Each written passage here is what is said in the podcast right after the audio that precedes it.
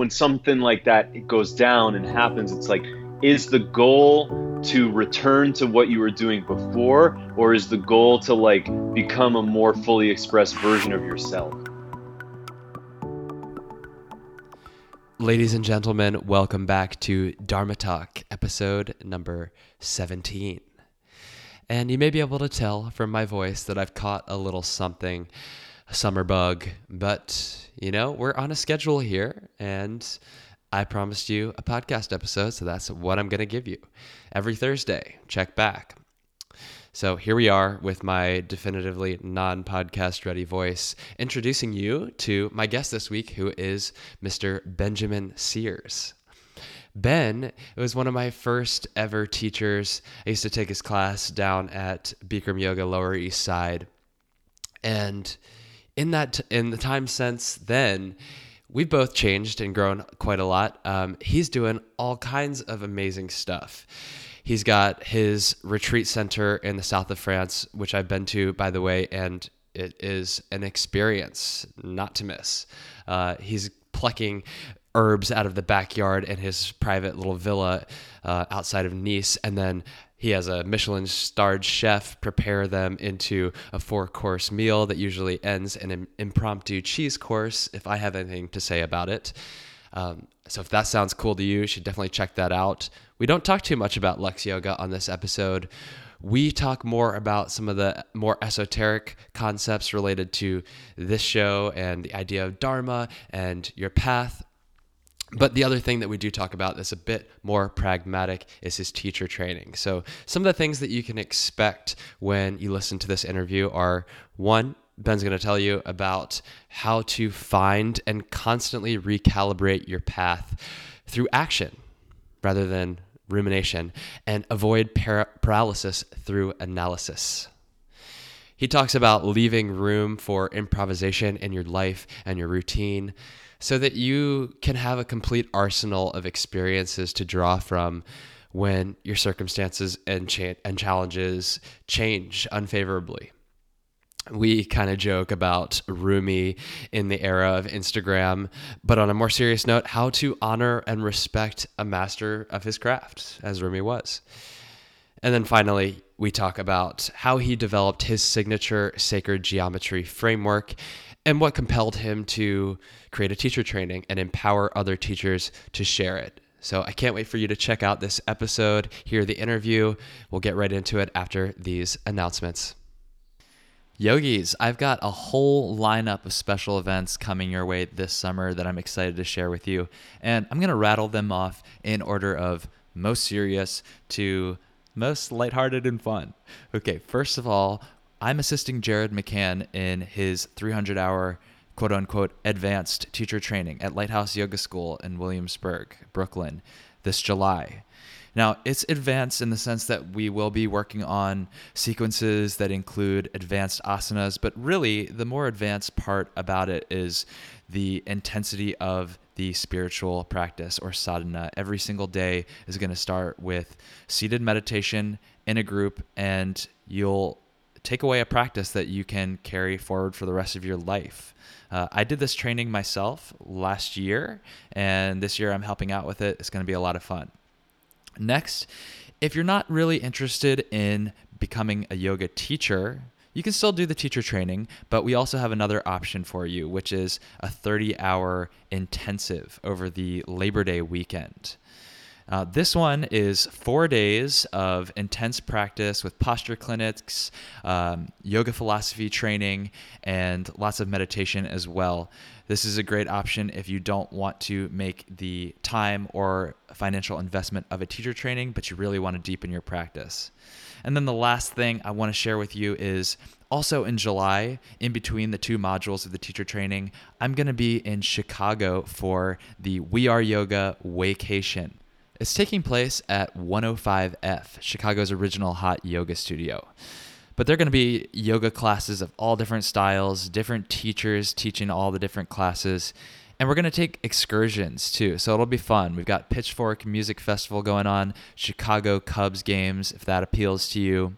So here's the deal I've got a special 10% discount for you, my Dharma Talk listeners, my followers, for any or all of these three events. You can apply that 10% to your tuition for teacher training or the immersion, or a four day pass at 105F for the Chicago vacation. So, to get that discount code and register for the events, head on over to henrywins.com slash events. What's your purpose? What's your vision? What mark will you leave on this planet long after you're gone? I'm Henry Winslow, and you're listening to Dharma Talk, the only podcast where I interview inspirational yogis on how they're changing the world in their own unique ways. Whether you're still searching for your purpose or already walking the path, I hope these stories get you excited to live your Dharma. Hello, Dharma Talk community. Welcome back to another episode. And today I've got my friend Benjamin Sears on the show. Benjamin Sears is an international teacher cited as a quote unquote master by Yoga Journal.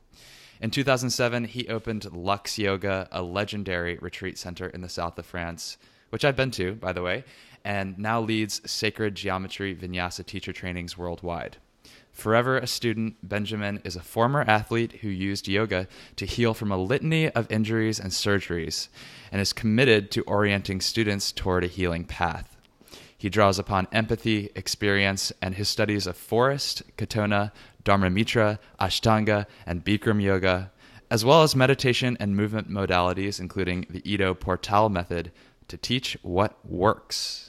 Ben, that's quite the intro there. Welcome to the show. I'm so happy you're on. I was just, uh, you know, I was sitting here wondering if you were reading it with a straight face. It's kind of funny, like sitting here knowing you, you know, as a friend and, and, and a long time ago as a student and um, doing this interview, which I'm honored that you, you know, asked me to come and, and, uh, and join you on, but also listening to you read a sort of, you know, wrote bio about me. And I was really wondering, like, what face is he making? right now as he's reading this this bio that was. It's all smiles, me. baby. Yeah, all smiles. Smiles are good. Um, so anyway, thanks, man. Thanks for. Uh, I know that you reached out to me, you know, right in the beginning when you started this, and my travel schedule made it kind of hard, and I'm kind of hard to nail down. Um, but I, uh, I'm glad that we made this time, and I'm looking forward to getting into uh, whatever it is that you want us to get into. Yeah, me too, totally. Yeah, you were one of the first people I reached out to before this project had even launched or come to fruition. And um, I'll just say that patience is a virtue. I'm really happy that, that we're making it happen. So we always well, you're start, very kind. Yes, yeah. We always start with the same. you're like, I know, I know. I, I, I know, know I'm kind. I know I'm best kind. of them. So. We always start with the same first question. Today will be no different. If you've been listening to the show, you might be prepared for this. What does the word Dharma mean to you? And what is your Dharma as you understand it today?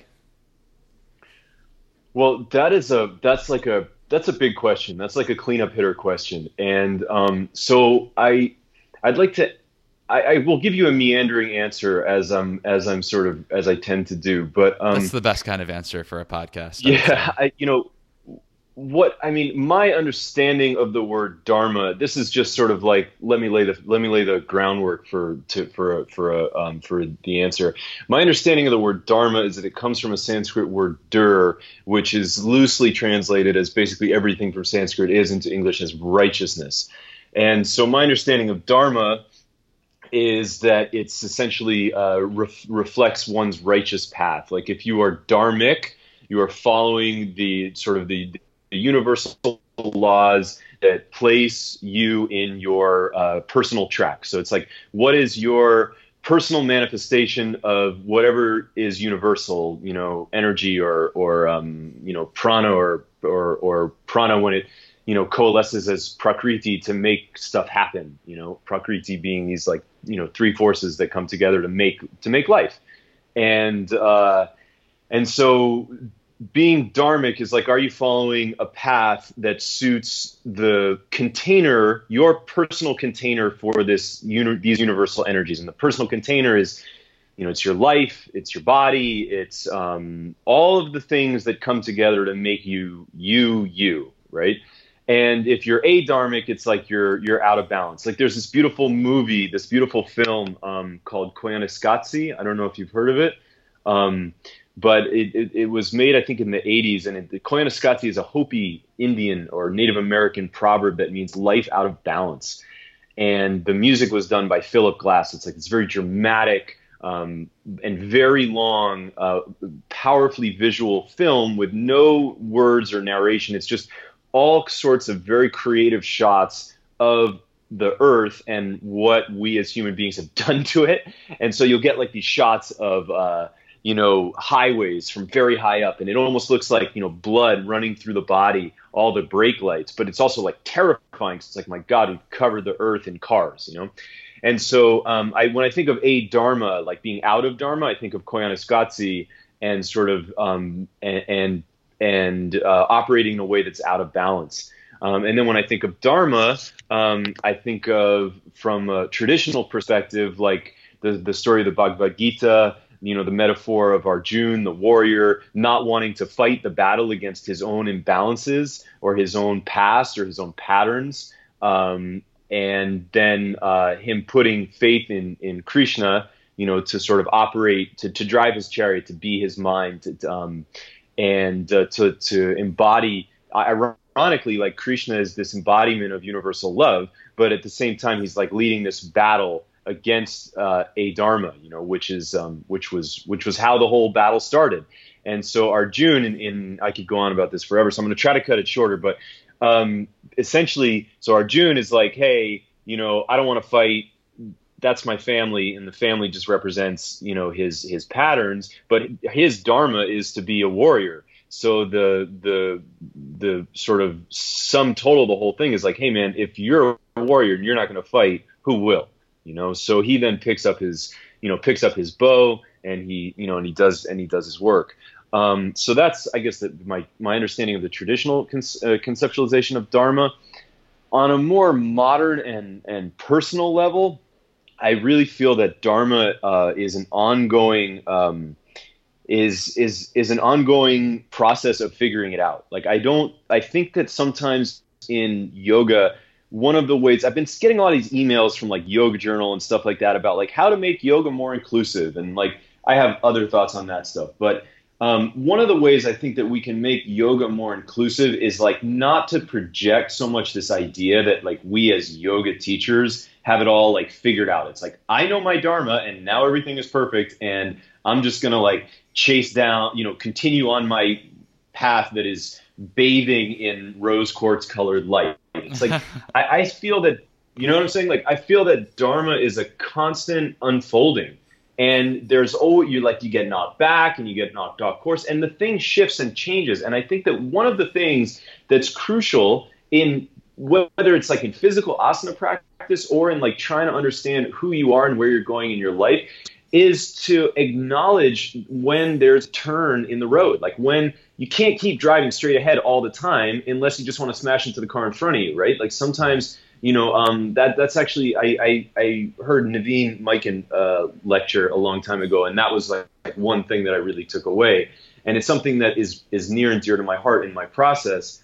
Um, so I think that Dharma is represents a constant unfolding, and I think that um, it could be you know, we could be like very literal and say, okay, Dharma is figuring out like what do you want to do with your life, right? Like, you know, from a career standpoint.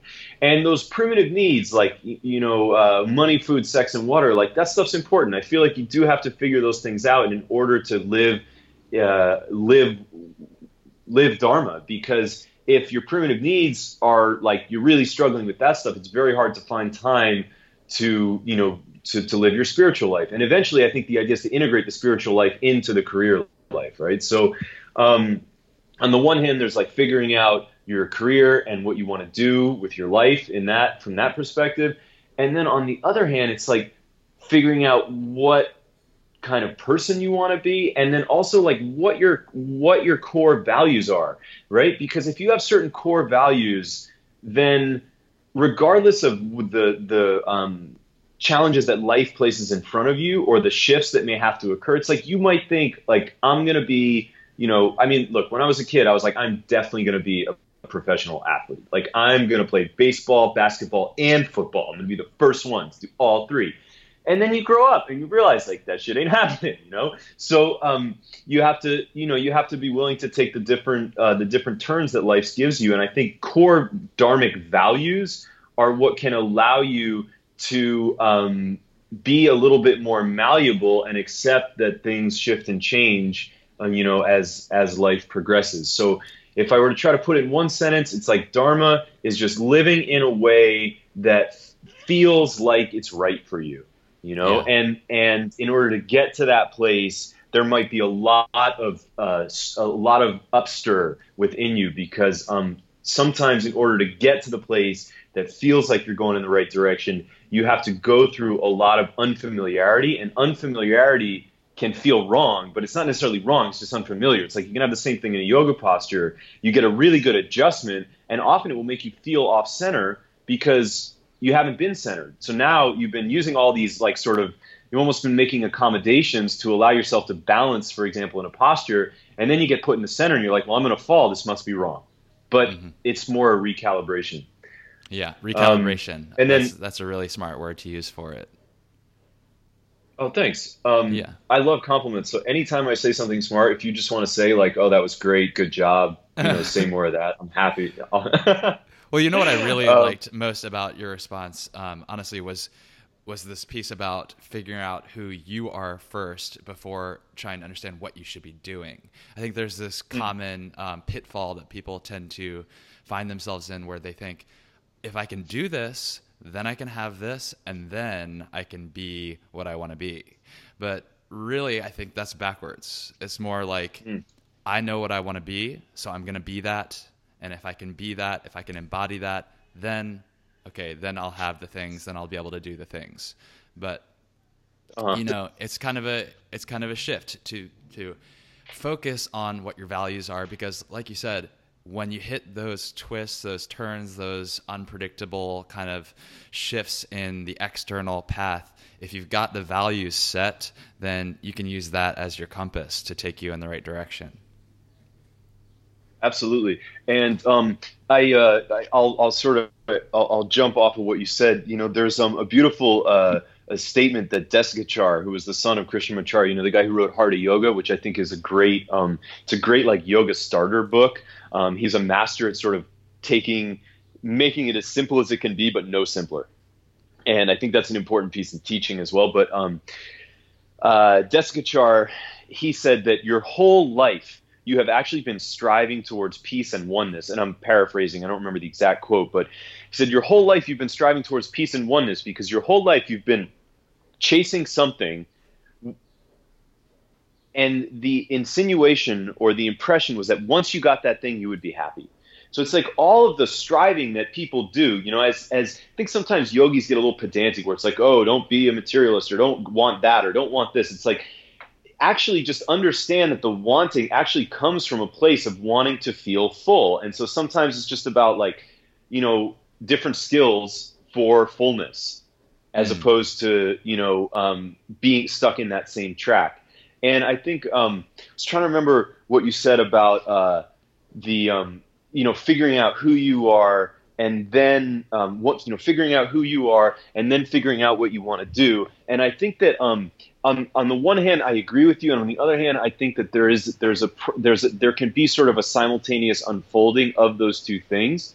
And i think that like doing something you know like the the, the path of action like of karma right can help unfold what it is who you want to be and what you want to do you know because yeah. like if i look at like like my experience in teaching, you know, um, I didn't know I was going to be a yoga teacher. You know, I went, you know, and did a teacher training about uh, like 12 or 13 years ago, um, just simply because I really knew that what I was doing at that time didn't suit me, and I had experienced um, a really, uh, a really um, just deeply saddening loss in my life, and uh, this the yoga class was like the one place where I came and I felt like I'm at home, you know, and I just wanted more of that. And then I was lucky because I came home from the training and the studio at which I had been practicing. Um, the the owner immediately was like, "Well, you're teaching two classes tomorrow, and I've got you on schedule for you know ten a week." You know, and um, and you know at that time about 13 years ago, uh, you know, um, male yoga teachers were more rare, and um, and so maybe I was a little bit of a commodity because I was just like a little bit different. Mm-hmm. Um, but you know, without that, I you know, with without that doing, I may not have had the opportunity for the uh, for the unfolding. And so I think that space needs to be made for for like reflection and sitting, but you can only spend so much time thinking about who you want to be, right? You have to like there has to be some I'm going to go put myself in the, you know, in the the fire and see what burns. You yeah, know? you gotta you gotta put yourself out there to receive the intelligence from the world that can that can give you that direction. I, I hear you on that. That makes a lot of sense, and I, I think it's sort of yeah. it's a two way conversation. This being and doing. You know, eventually there I think there is no real doing once it starts to come into alignment. They they become the same thing eventually. But mm-hmm. you know, it is a constant well, recalibration, kind of like you said. Yeah, I think that um, I I for me, I understand the idea of the alignment and being in a track and sort of having momentum mitigating the feeling of effort but at the same point, it's like, you know, creating more ease. I have not fully realized or wrapped my mind around the idea as much as I feel like it is a beautiful concept. Like, I just have to be t- totally honest. I have not realized to a point where I feel like, you know, like as the Gita says, that I can do completely without, uh, without uh, regard for result, or that, you know, um, there's not still some degree of like grunt work and just picking up the shovel in you know in doing the stuff like i'll give you an example um you know in uh in what we do as teachers and you know the more that i've the more um public my uh, that I've become and and the more sort of recognition I've gotten, the more that the machine needs feeding, you know. And so there are all these like logistical and clerical aspects of this career of teaching that you know I that I can find very frustrating. But at and, the same point, it's like part if, of teaching. Oh, exactly, not part of teaching at all. But like if I want to do the teaching and I want to connect that way and you know be of use in that way, it's like you got to do this other stuff. But to me, it still feels like heavy lifting of light things, if yeah. that makes sense. Yeah, for sure. Ben, I'm really um, curious to hear what your practice looks like these days, especially considering how you know your, as you said, your recognition has started to come up, and you're you're getting a lot more pressure to do all the different things at once. How how are you managing to stay with yourself, stay with your sadhana? What does your yoga look like now? Okay, well, uh, um, that's a that's a broad question, and um, it has sort of but I guess it has a, you know has there's there are specific pieces of it, and then there are more theoretical pieces of it, and the, the theoretical piece is just I I am I my practice looks like me um, constantly working on accepting what's going on right now. Uh, and m- acknowledging my own part in creating what's going on right now, uh, and moving um, moving from the portal of scary pattern self-flagellation into the heart portal. And i know that this is in some ways an overused uh, metaphor like go from your head to your heart. My belief is that these two things are not separate. I really think the whole like body mind spirit thing like every cell is full of all of the same uh, movement and energy and access. And so I don't, I think that it's useful to separate the things, you know, in order to understand better or to like have a, have a way of communicating about them. But I do feel like the whole thing is one.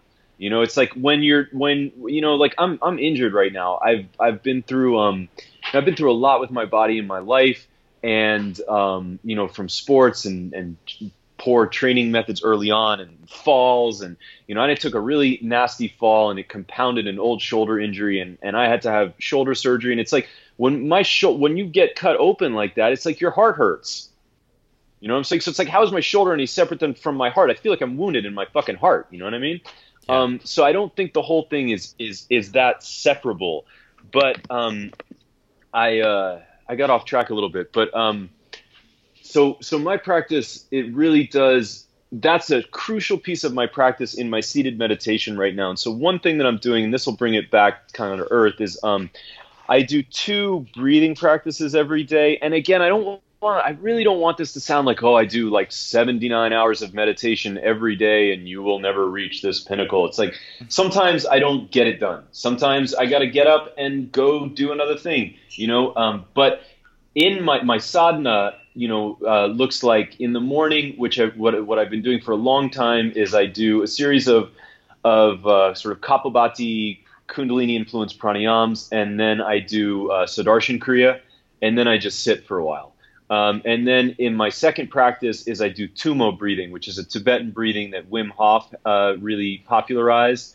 Um, and it's it, it, improves your breath retention ability, but it also gets me into a space of like real quiet where I can feel my heart.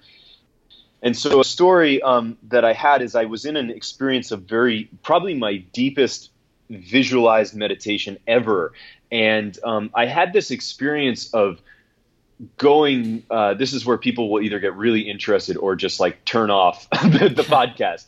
Um, so i was i was in this meditation and i was being guided uh, by a shaman and um, or a teacher whatever you want to call it. And um, i was following my third eye and then this teacher uh, placed his hand very strongly on my heart i was lying on my back in like a you know corpse pose situation and was pressing on my heart. And I had already gone very deep. And what happened at that moment was like my uh, third eye just opened and I started flying through this purple vortex.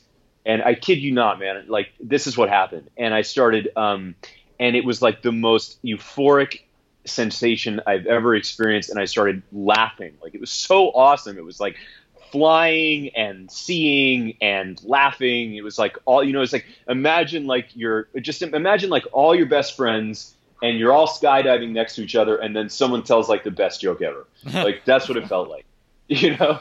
And um, and so I had that, and then what I found, and then what I found in doing my own meditations and and you know I there are all sorts of different meditations that I do and one of them is just simply simply to follow my thoughts and like kind of rather than trying to stop the thoughts or like go blank or go to one thing, I'll actually allow myself to follow my mind, which is sort of counter to a lot of meditation techniques.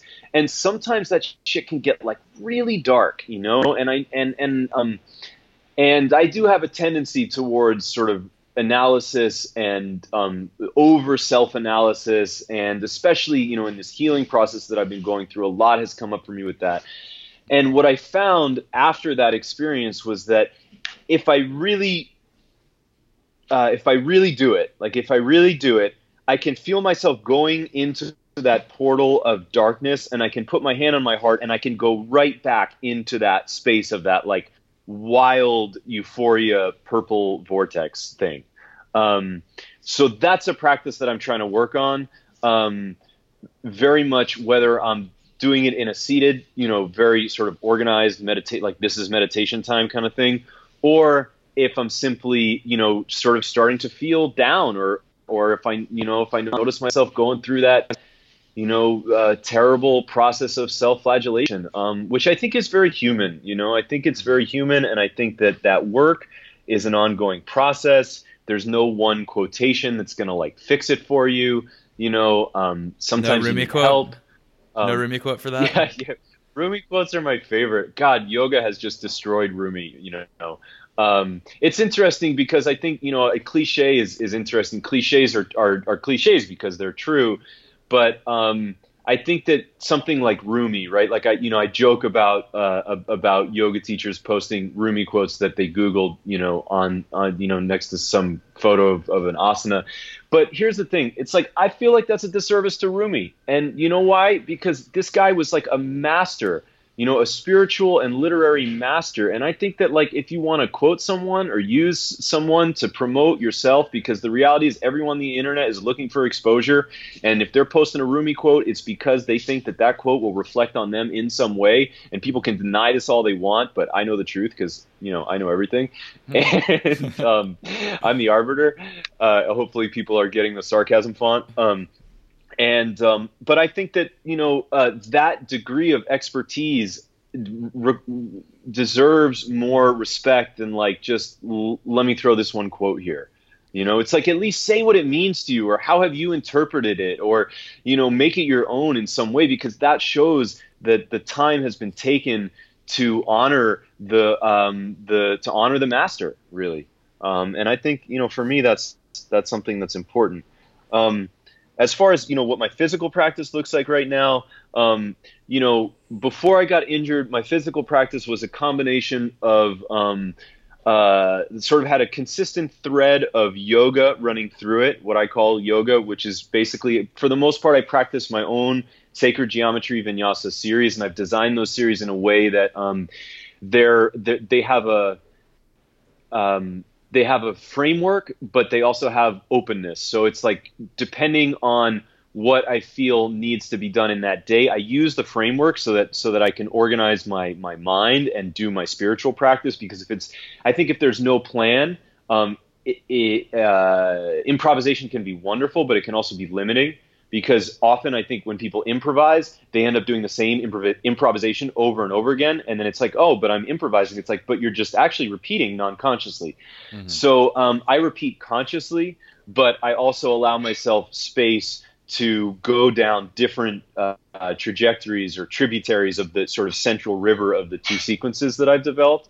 Um, and those are sequences that I feel like, you know, give me what I need from a physical asana practice as far as managing my, my old injuries, keeping myself moving, you know, getting me into a state of meditation that allows me to have a nice, you know, a, a real proper corpse pose rest at the end and sort of is a, is a is a is a jump into meditation. And so and then the other piece of my practice was I've been doing a lot of research sort of uh, through the world of movement you know things from gymnastics uh, hand balancing to um, lots of spinal wave type movements and isolations um, you know modern dance sort of things and uh, so my practice is is is pretty diverse but it is also um, pretty organized, I guess. Um, yeah. Do you feel like that gives a, a, a reasonable picture?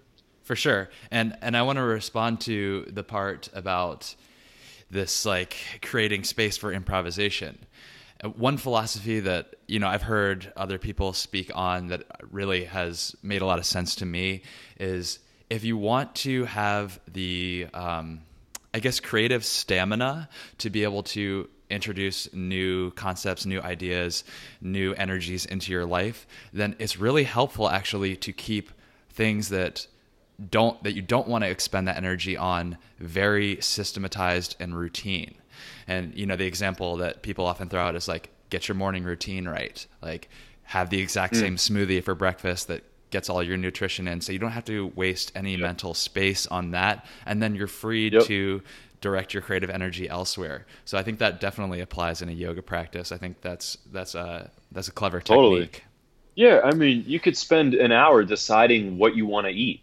You know what I mean? Right. But like if you do that every morning, you're not going to have much time to get stuff done. And then that also speaks to sort of what I was talking about from a more philosophical perspective regarding the practice because it's like you could spend a lot of time thinking about you know what's not right and you know why you don't feel good or you could just like do something that might mm-hmm. help you feel better and um, yeah. that's a lot easier said than done um, you know and especially like my since since since my injury you know and, and um, i was just given clearance yesterday to begin really like moving my shoulder i can't put any weight you know on my hands or do any anything that remotely resembles you know what i guess people probably would think I would do in, in a practice. But um, I've, you know, um, am really taking to heart the idea that yoga practice or whatever movement practice, you know, uh, meditation practice is really on in its essence about preparing you for the inevitability that life is unfair and shit will happen.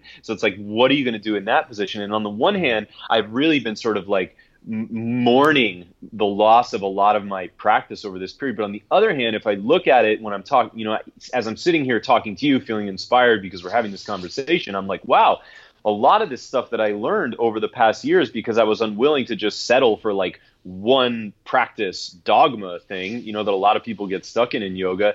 I actually really did. As much as I feel like I, you know, mentally maybe didn't prepare myself, in a lot of ways I really did prepare myself because while I have not been allowed to use my arm for five weeks, it's like I've kept myself going with spinal waves and, you know, FRC, you know, functional range conditioning type of movements to isolate joints and then of course my seated you know my breathing practices you know so so on the one hand it's like I, I really miss doing a lot of the stuff that I love to do. But on the other hand, it's like I did have this arsenal of things to turn to um, when you know a lot of the a lot of when, when in some ways it felt like the rug got got pulled out from under me. Yeah, yeah, that's I mean it's definitely true, and I think there's something uh, there's another truism kind of embedded in there, which is that you kind of have to hit that wall or experience some kind of conflict to appreciate the under the underlying benefit of some of the things that you've taken for granted in your practice or in just your background. So I think it's great that it, it sheds some light Absolutely. for you on on the work that you've been doing. Yeah, and I think you know it's like one one thing is you have to you know when something like that goes down and happens, it's like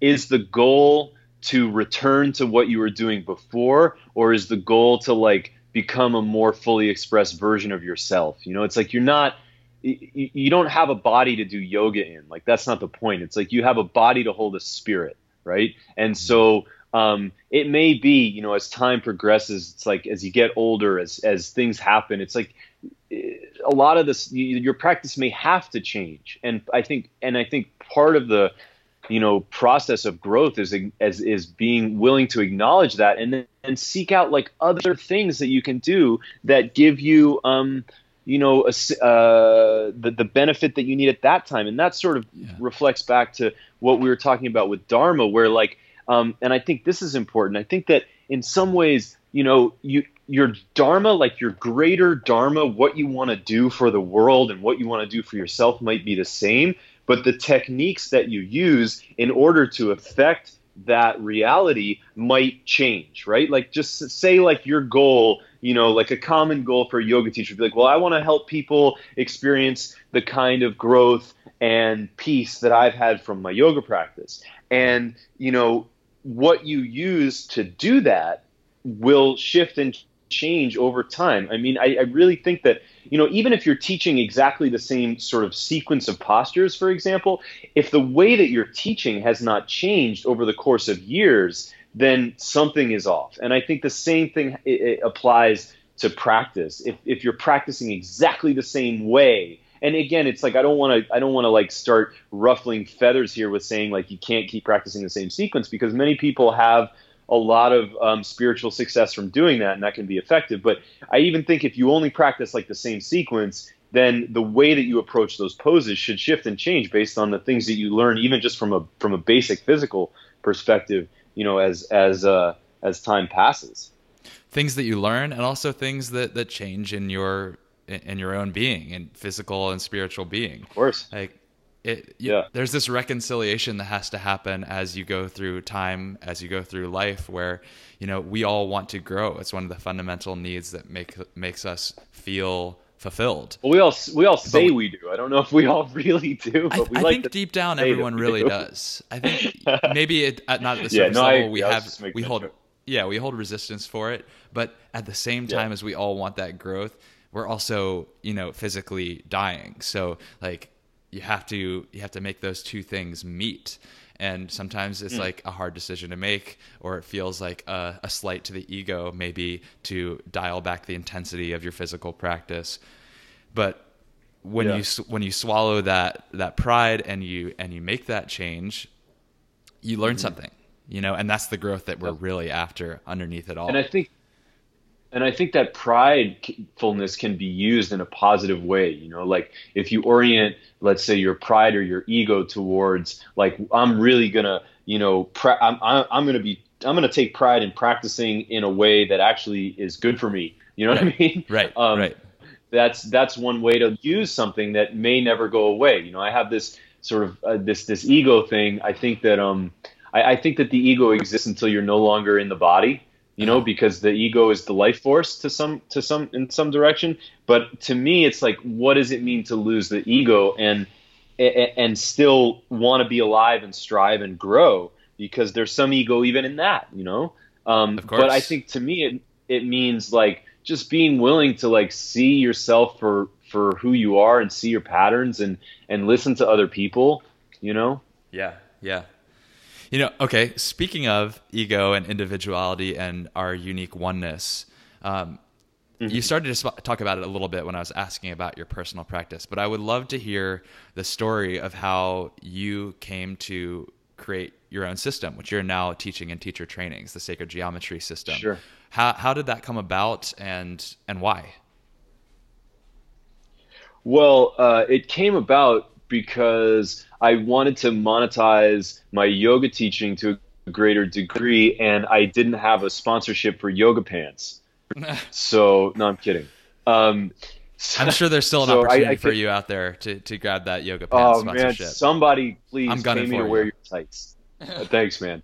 Um, so uh, no, I could I could I could hear you sort of like horrified as I was speaking through the. Uh, but the, the the truth the truth is um, uh, it's been a very long process, and it's and it's there's been a lot of uh, I guess um, alchemy. You know, I, mean alchemy maybe is a little bit of a is a is a little bit of a hyperbolic term since it means turning stuff into gold, which I hope is what I'm doing. But um, but experimentation. But really, you know, the, yeah, the, the process of, of developing that that that system, which will will undergo transformation forever. You know what I'm saying? Like I I don't. It's not. I don't in any way feel like I have created the system and now it shall stand. You know, it's like no, I, I don't think it works that way.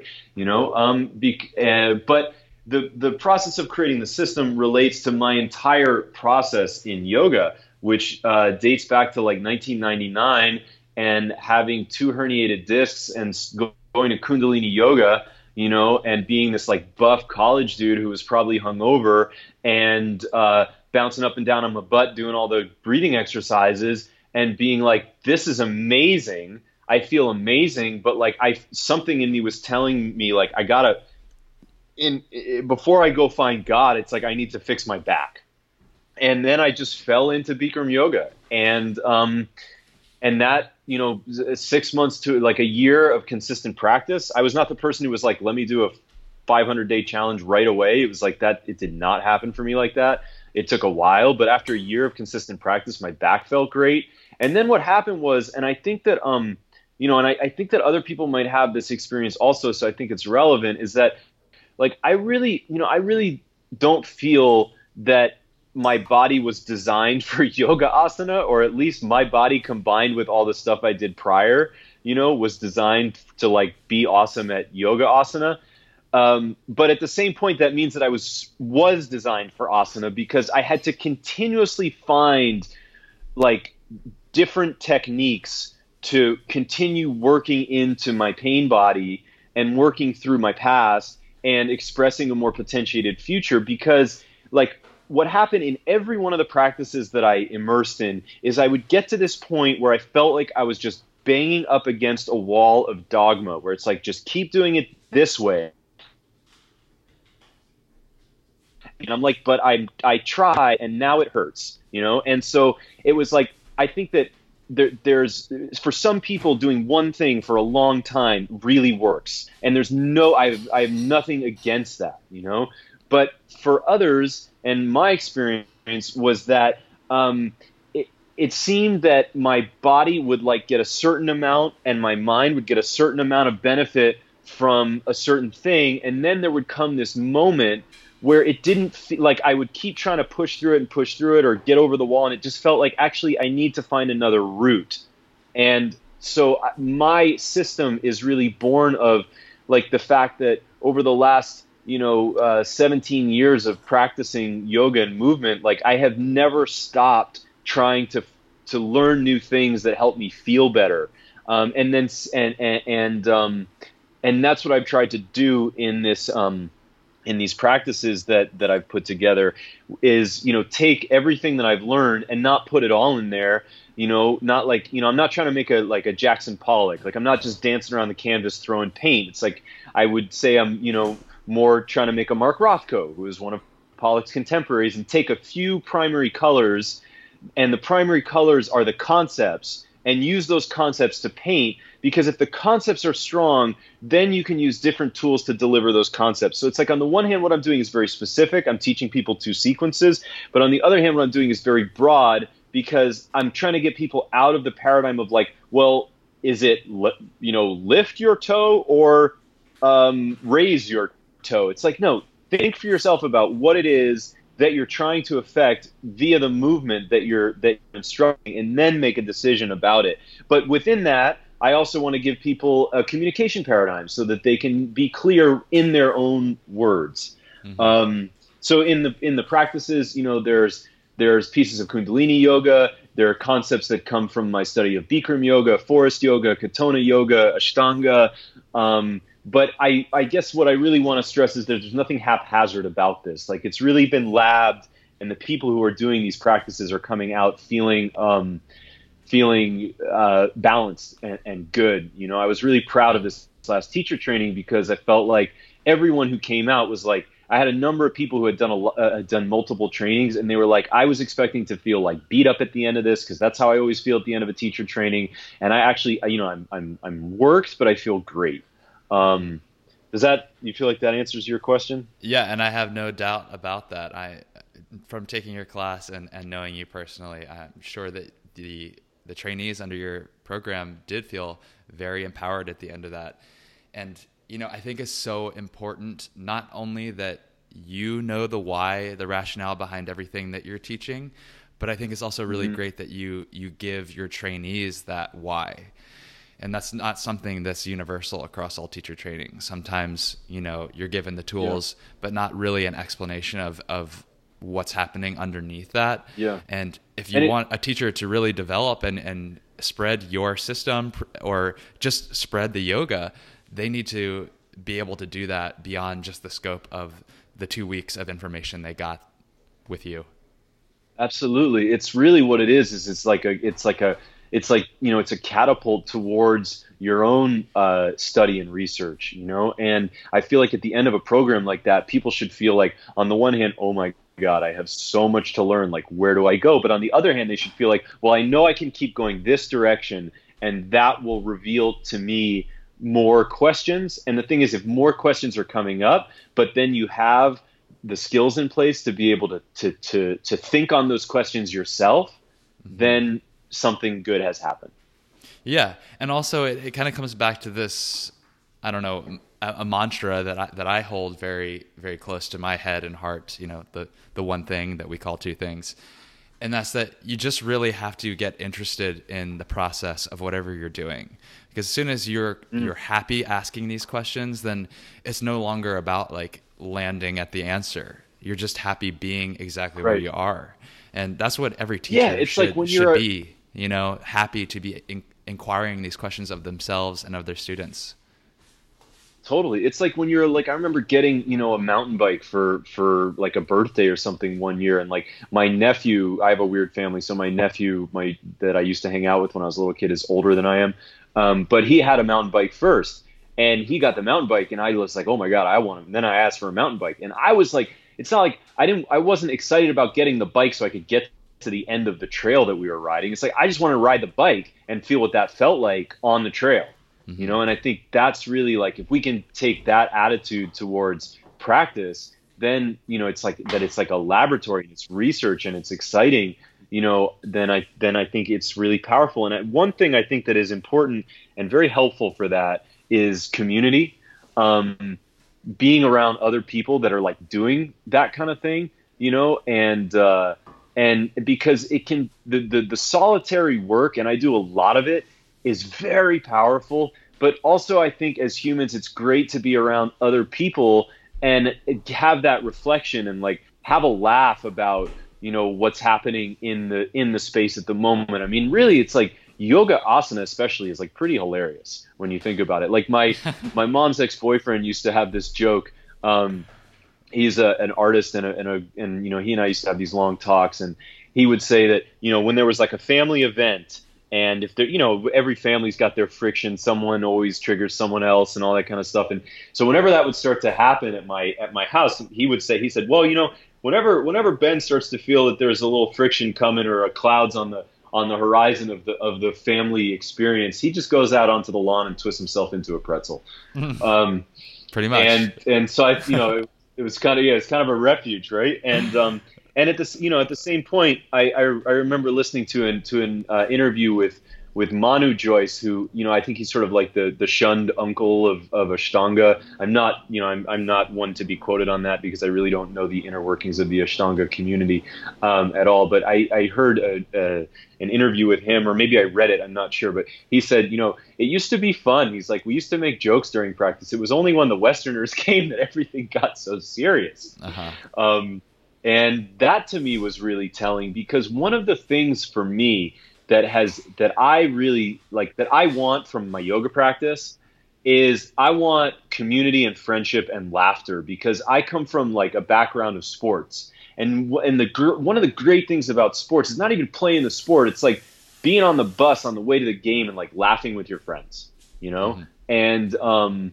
and and I think that one of the great things that yoga can do is provide that for uh, for us because community is something that's harder and harder to come by nowadays. You know, in this last teacher training, it was like that was the best part for me was just being you know laughing with the students and and um and just and and and connecting you know in that yeah. way building those relationships well i'm really happy mm-hmm. to hear mm-hmm. that your your training went so well um, I know you've not you've got another one coming up. Uh, what are the details on that? And for anyone listening who might be interested, what, what should they know? How, how, should they know if this is a good opportunity for them?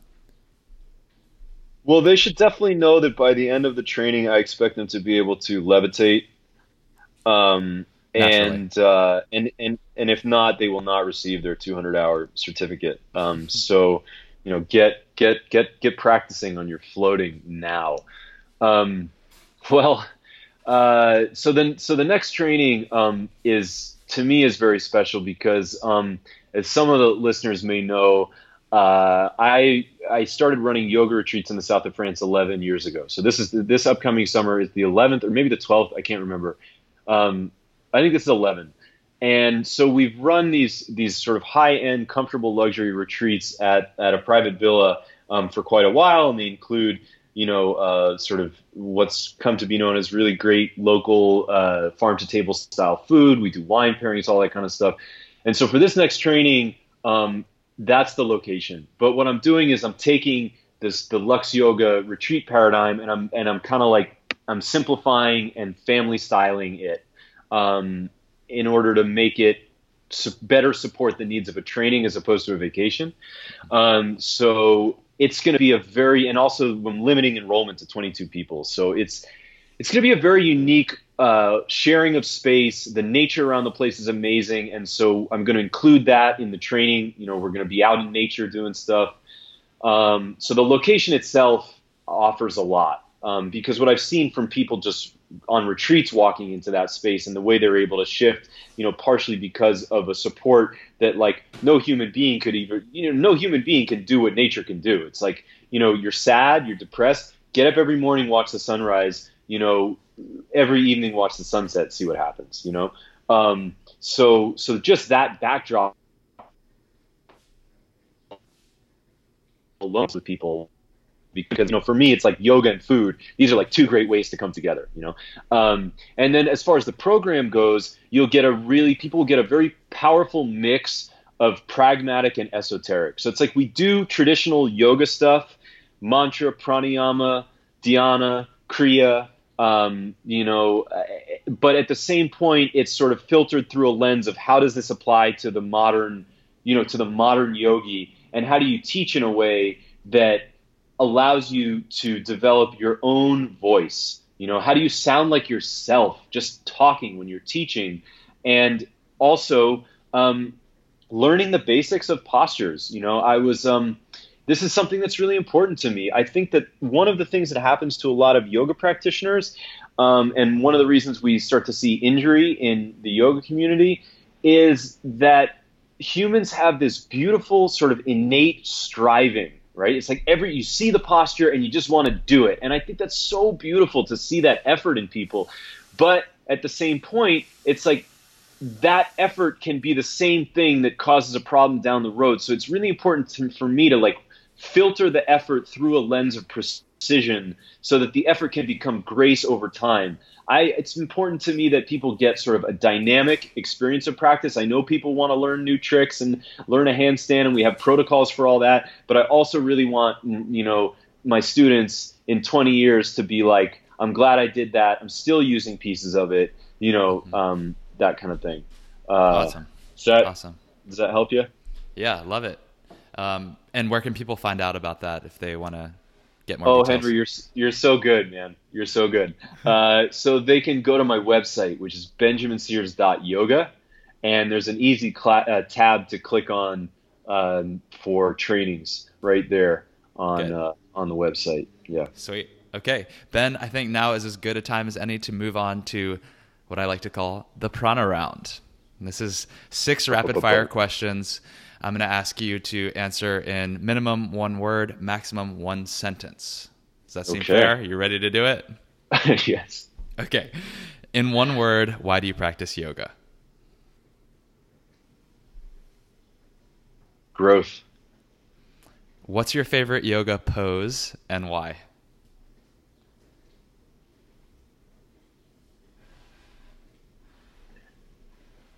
It's a square hips extended side angle variation that I teach in the Sacred Geometry Vinyasa series. It's hard to conceptualize based on that description, but it is my favorite because it allows me to access a, a, a decompression in my lower back that I have not been able to get into any other way. And I've had the same response from students that it's just like, oh my God, I've never felt that feel so good. If you want to feel that feeling, you got to sign up for Ben's training. All right, what's what's the single best cue or piece of advice you've ever received from a yoga teacher?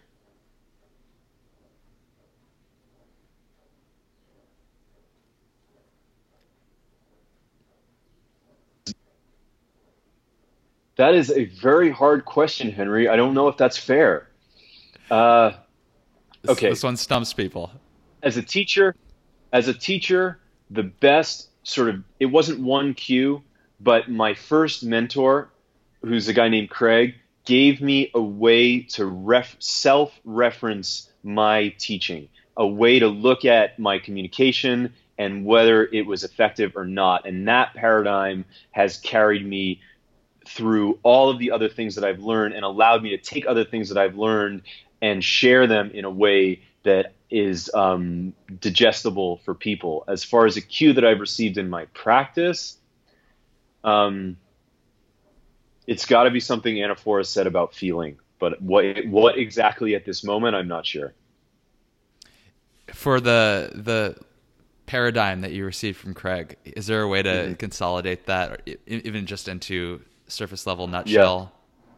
Totally. Um, simply and directly tell people what to do in a respectful way and observe how they respond to the instructions that you're giving and then reflect on that. Mm-hmm. Cool. I like that. So that's that's about as simple as I can make it. Yeah. Yeah. Okay. Recommend one book, modern or ancient, for our audience. I know that you uh, mentioned the Heart of Yoga earlier, so you can you mm-hmm. can say that. Oh, one that's definitely. Can I? Okay. Um, well, that's definitely one. Uh,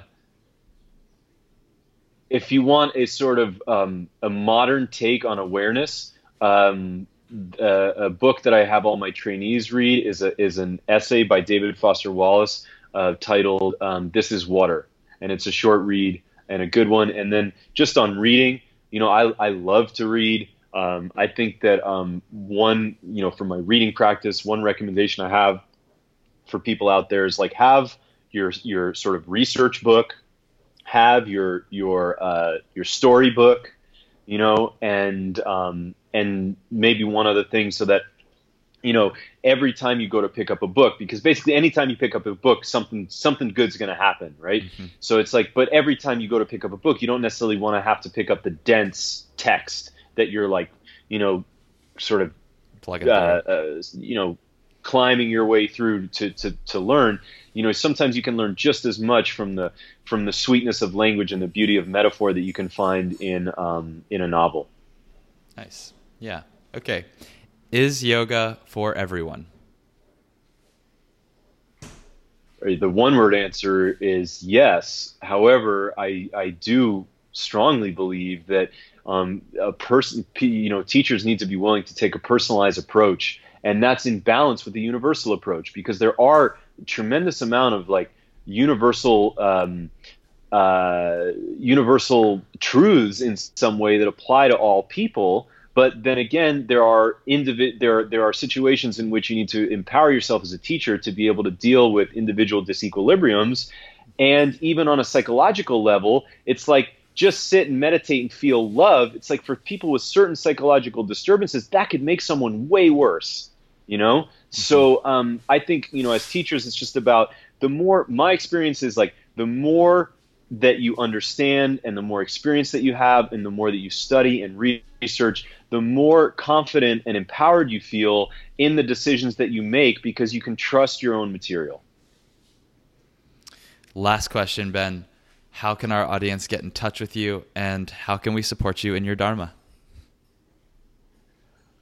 Well, I'm pretty easy to get in touch with. Um, my website is benjaminsears.yoga. I'm on Instagram a lot, and that's at benjamin.sears. I'm also on Facebook.